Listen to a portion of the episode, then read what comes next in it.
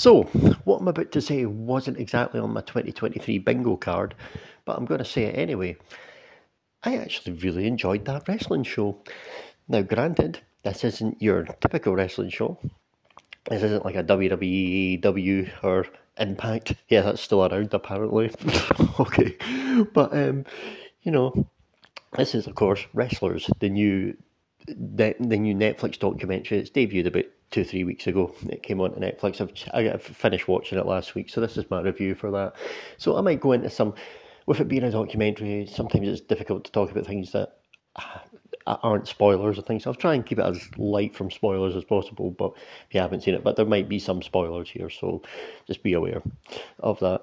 So, this of course, the uh, all about OVW or the modern day OVW, which is run by Al Snow, of course, WWE legend, and and wrestling legend in general. So, you sort of see the the ins and outs of what, what, what goes on behind the scenes. OV, OVW of course, massively famous back in over 20 years ago for producing a pretty a gold standard class like John Cena, Brock Lesnar, Randy Orton, Batista. There's your like your Mount Rushmore there of OVW in many way talents, right there from the from like the early 2000s. So it's still going, but struggling along there. Now this documentary will undoubtedly, undoubtedly give this company a boost. Now they've been very much struggling. Of course, you've got they've got new owners come in like Matt uh, Matt Jones, I think his name is. There'll be more about that later on, but. What this show is, actually, of course, it's not your typical wrestling show. It's a documentary, and you get to see stuff about what's going on behind the scenes, which is really interesting. Which sometimes you know the stuff that goes on off screen has been more entertaining than anything that goes on on screen in wrestling across all the companies let's be honest. I mean cm punk is a walking talking example of that. So you know that that's a of course he's not in this but just making the point that you're more interested in hearing about what's the most exciting stuff that's happened with cm punk during his time in aew was the shit he was saying in press conferences and the whole what happened backstage. So you know and the, most exciting stuff going on in WWE recently has been a whole about Vince McMahon backstage. So, you know, there you have it. But, uh, and, uh, and his problems and things. But I digress. So, with that being said, the the show here does actually quite a good example. Like for example, episode one, they'll tell you what the baby faces are. They'll tell you who the heels are. They actually do just a quite a, quick little digest. Now, somebody who's a hardcore wrestling fan might sit and watch this and go, "I didn't know that. I already know that. What you tell me for? Show me some matches." But but this is actually quite a good thing to do because you want people who aren't necessarily knowing all insider terms and all that. You want to grow your audience. You want to let let make it accessible for them and this was actually quite a nice little thing to do to actually do that here. And what you, what of course, I don't know if this will be for the marks so much because you, you you do see wrestling, you don't see full wrestling matches, but you do see clips of matches and you get the idea of what stories are going down in that. Some of the marks might be a bit like, want to a match, I want to see somebody do 200 flips to be fair, this show really isn't for them. It, it's more, and the response has actually been really positive. Like the reviews of professional critic reviews have been good, but also the audience feedback has been very good on this show. And you know, can see uh, there are some really interesting things. Like I can't remember a lot of the wrestlers' names, but there was one uh, really sad story as well. You know, you know one the, the one wrestler and him and his wife they were going to have. Uh, I think it was they were trying to have. They've got, they, they do have kids, and they were. She was pregnant, but they ended up losing one of them as well. And you can sort of see the depression he's going in, and it's it's sad. It's really quite. You know, it is sad to see, uh, of course, with that there. But you get to know the personal side of things, which of the of the the, the wrestlers, which does, which which you know it's interesting uh, with that. Of course, other stuff I mentioned about the, the owner Matt Jones and a little conflict, sort of, sort of conflict between him and Al, almost backstage now. You can almost tell to begin with they were really positioning Matt Jones as a kind of the heel, as it were, of this show. Uh, and then he said something, right? Well, he said something about which is interesting. The, it was the way he said it. He said, I want this company to appeal to more than just wrestling dorks. We can't just survive on wrestling dorks. I can't remember exactly what he said. It's been a couple of weeks since I watched that part. But he said something like that. And he definitely called them wrestling dorks. Now, this has pissed a few people off, including Al Snow's wife, which I can understand because, you know, essentially you're calling their fans, their loyal fans, dorks. And some of them probably are, but some of them might be quite cool, normal people. We don't know. But what he maybe said it in the wrong way, Matt Jones, but he's he's right, you know, and what he said. He, what, he's, he, what he's been saying is basically what I've been saying for the longest time. You need to grow your audience. You need to be not focused so much on a niche audience. By the way, what did I say about Marvel? I even said that about Marvel a couple of days ago. I think they're getting a bit too niche, and which is why you don't. It's not got the the MCU's kind of popularity is and waning a little bit because I think now you have to know the ins and outs of a lot of, of certain things, which is why I don't think it's anywhere near as popular as it once as it once was. It's still popular, don't get me wrong, but you know, if it's not as accessible to the ordinary to, to everybody, then it's not going to be as popular. It's just the way it is. And you know, and I, I do find it funny because you know they Al does a show when he, they break down a week every week now they're doing a show where they break down each episode and he's doing it with uh, Vince Russo on his YouTube channel. And it's funny Vince Russo I did find this funny like I like Vince Russo and everything but I do think it was funny how he, he seemed to Vince Russo seemed to have a big problem with Matt Jones saying that. And I'm thinking to myself how many times have you heard Vince Russo say, Bro, you gotta do appeal to more than just the wrestling marks, bro. They'll watch wrestling, they'd watch the test card and critique it if you said it was wrestling in the title, bro. And he seemed to have a problem with Matt Jones saying that. I'm thinking to myself, all you, all you have to do is uh, the way Matt Jones said it, okay, maybe it was a, the best choice of words, but all you need to do is swap out dorks, the word dorks for marks, and that's pretty much what Vince Russo says all the time, but whatever. But like I said, Matt Jones was being positioned essentially as the heel of this, but then I think it's episode three, and you can sort of see a lot of the wrestlers just don't like him as well. Uh, you know, and you can see he's, he does have problems with anxiety and things like that. And you can see at the end of episode three, he starts to have a seizure, and this is really disturbing when this happens. It's so disturbing. And I know some people turn around and say, ah, well, it's a wrestling show. They're, they're to you know, script things like that. But no, that was, you could not make something like that up. That was just the way it was, it came across on there. You, you know, that was, that was very disturbing and you do feel for him as well. I was starting to feel for him even before that, because you know you've got all wrestlers talking shit about mind his back. But at the end of the day, I know he puts his money in, so he he should have a say, and he wants to grow the audience. Nothing wrong with that, because they need to grow the audience. Let's be real, because they're going to go out of business if they don't. It's as simple as that.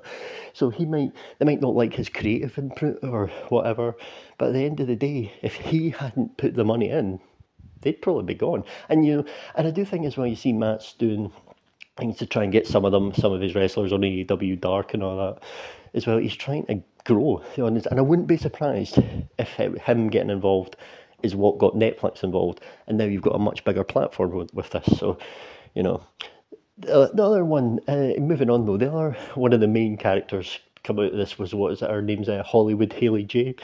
Um, you know, very nice, attractive woman, little blonde girl, very attractive.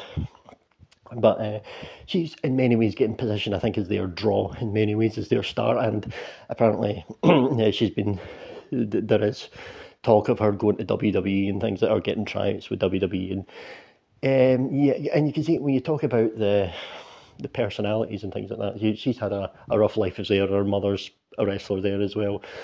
Uh, you know, you, you, can. There's one episode again when she talks about something that happened to her while she was at school, It's pretty horrifying.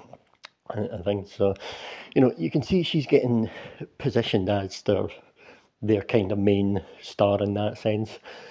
Uh, but you know, and of course she's got the heel, the attitude, and things like that. But off uh, off camera as well, well not well on, but out with the wrestling character, she does seem. Have, I do get the feeling she could be really difficult to work with.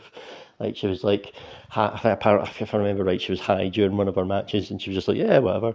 And you know, she can come across that she thinks she's a lot bigger and better than what she is. Because if she did get to WWE for it, she, she's got this ego when she's at OVW. And let's be honest, before this, how many people honestly had heard of her?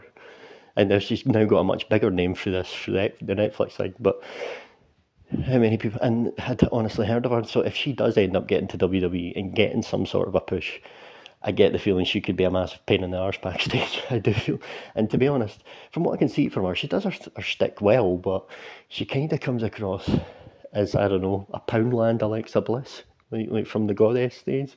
That's what it is. I mean, nothing outrageous. I mean, but nothing great. But yeah, well, time will tell with that there. I mean, I mean to be fair, they've got Poundland Alexa Bliss there already in WWE Carmella, so you know that's basically it. And of course, Liv Mid or Mid Morgan or Liv Morgan, who's literally. I'll I'll say one thing though. I've seen more personality from Hollywood Haley J in this in this episode than I ever seen from Liv Morgan. Well, at any time while watching WWE, so there's that. So she could succeed, but I get the feeling she could be a massive pain in the arse as well. You know.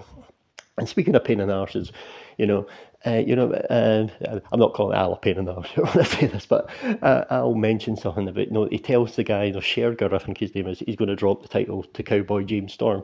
And it's a business decision because, you know, James Storm's a name. So, you know, you can see that he's had this long title, and he, he, Al talked about it being a Goldberg style thing. And he mentioned something really interesting because he mentioned that when you tell them, what the the, wrestler they're going to drop a title or whatever. You sometimes get the boo boo face, and sometimes you see that when they come through the curtain. And speaking of people that are pains in the arse, there was always this thing that whenever Sasha Banks in WWE, you could tell the result of the match when she came out and done that stupid pose on the uh, on the ramp.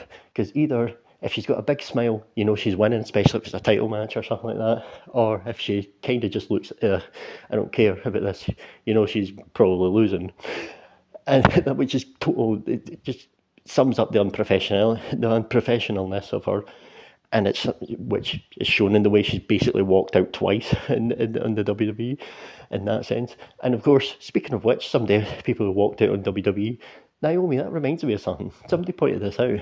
Remember Naomi held the title, and somebody pointed this out. When, whenever she was in a successful title defence, this is back in like 2017, she'd have a big smile on her face when she holds up the title when they do the, like the intros before the match.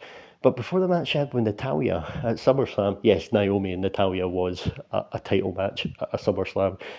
Yeah, that just shows you all you need to know about how WWE is going downhill. And, and that was back when I was actually watching it and I could see how downhill it had been going. Just imagine what it's like now. But apparently, before that match, Naomi didn't smile at all. She looked kind of grumpy when she held up the title. And then, lo and behold, she goes on to lose it. It's interesting. It's like wrestlers can actually be marks. It just shows you a bit of a wrestler being marks. I mean, you don't actually really win these titles. You know, I would say. But ah, well, whatever. The Shergar guy, he seemed quite nice though. He seemed very humble. He's got a, a background. He's lived his dream. I can't remember what country he's from, but you know, he, he lived his dream. You know, he had an alcoholic father and things. So good for him. Nice, comes across as a nice guy. He did kind of sound a bit markish, like he was in a, a meeting with Al, and I didn't actually know if this was actually a real meeting or if this was like a television segment. I actually couldn't tell because he, I was saying something like, yeah, when you're, because he got injured and he said, yeah, you'll get your rematch when you're healthy. And he was like, yes, and I will bring the title back for you. And I was like, wait a minute, is this, is this a real, is this actually a bit from a real thing? Because how do you know you'll bring the title back? It's Al's decision. I'm going to just say, wait a minute, no. So anyway, so there was a lot, and you know, you, you come to the like the the end of the season. You go, we've got Al gets in the ring. They're doing this thing where he's he wins a tag match. He gets five minutes in the ring with the heel commentator and things like that. So that that's that's actually looked good as well. Like and the good thing about it as well, Al was in the tag match and he gets his shine and he gets the win, but he actually let the other guy get the pin. So it's not and Al was kind of skeptical about getting in the ring. He was just like, I don't really want to do it, but Matt was pushing it, pushing it, because to help basically with ticket sales, and I'm sure that did help with ticket sales and pay per view buys. And then he was just like, fine, or fine, I'll do it. Shit, I have no impression there. but you know, but it was just good, and it actually looked like a great atmosphere and everything there. It looked like a lot of fun. So, you know, other highlights as well. Of course, I mentioned uh, Haley J against her mother in a death match thing. That looked that looked good. It looked like it was well done and everything, like an actual proper story to that as well. I remember as well Al saying things like death matches are like the stupidest thing ever. They're just completely just completely unnecessary, which is interesting because when you see how he's he's good friends with Mick Foley, but you know, there. But what, one thing, the big takeaway I'm going to take of this is it's great to see him like Al Snow getting a platform here. He comes across so likable.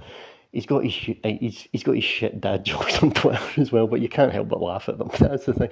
I remember hearing something as well.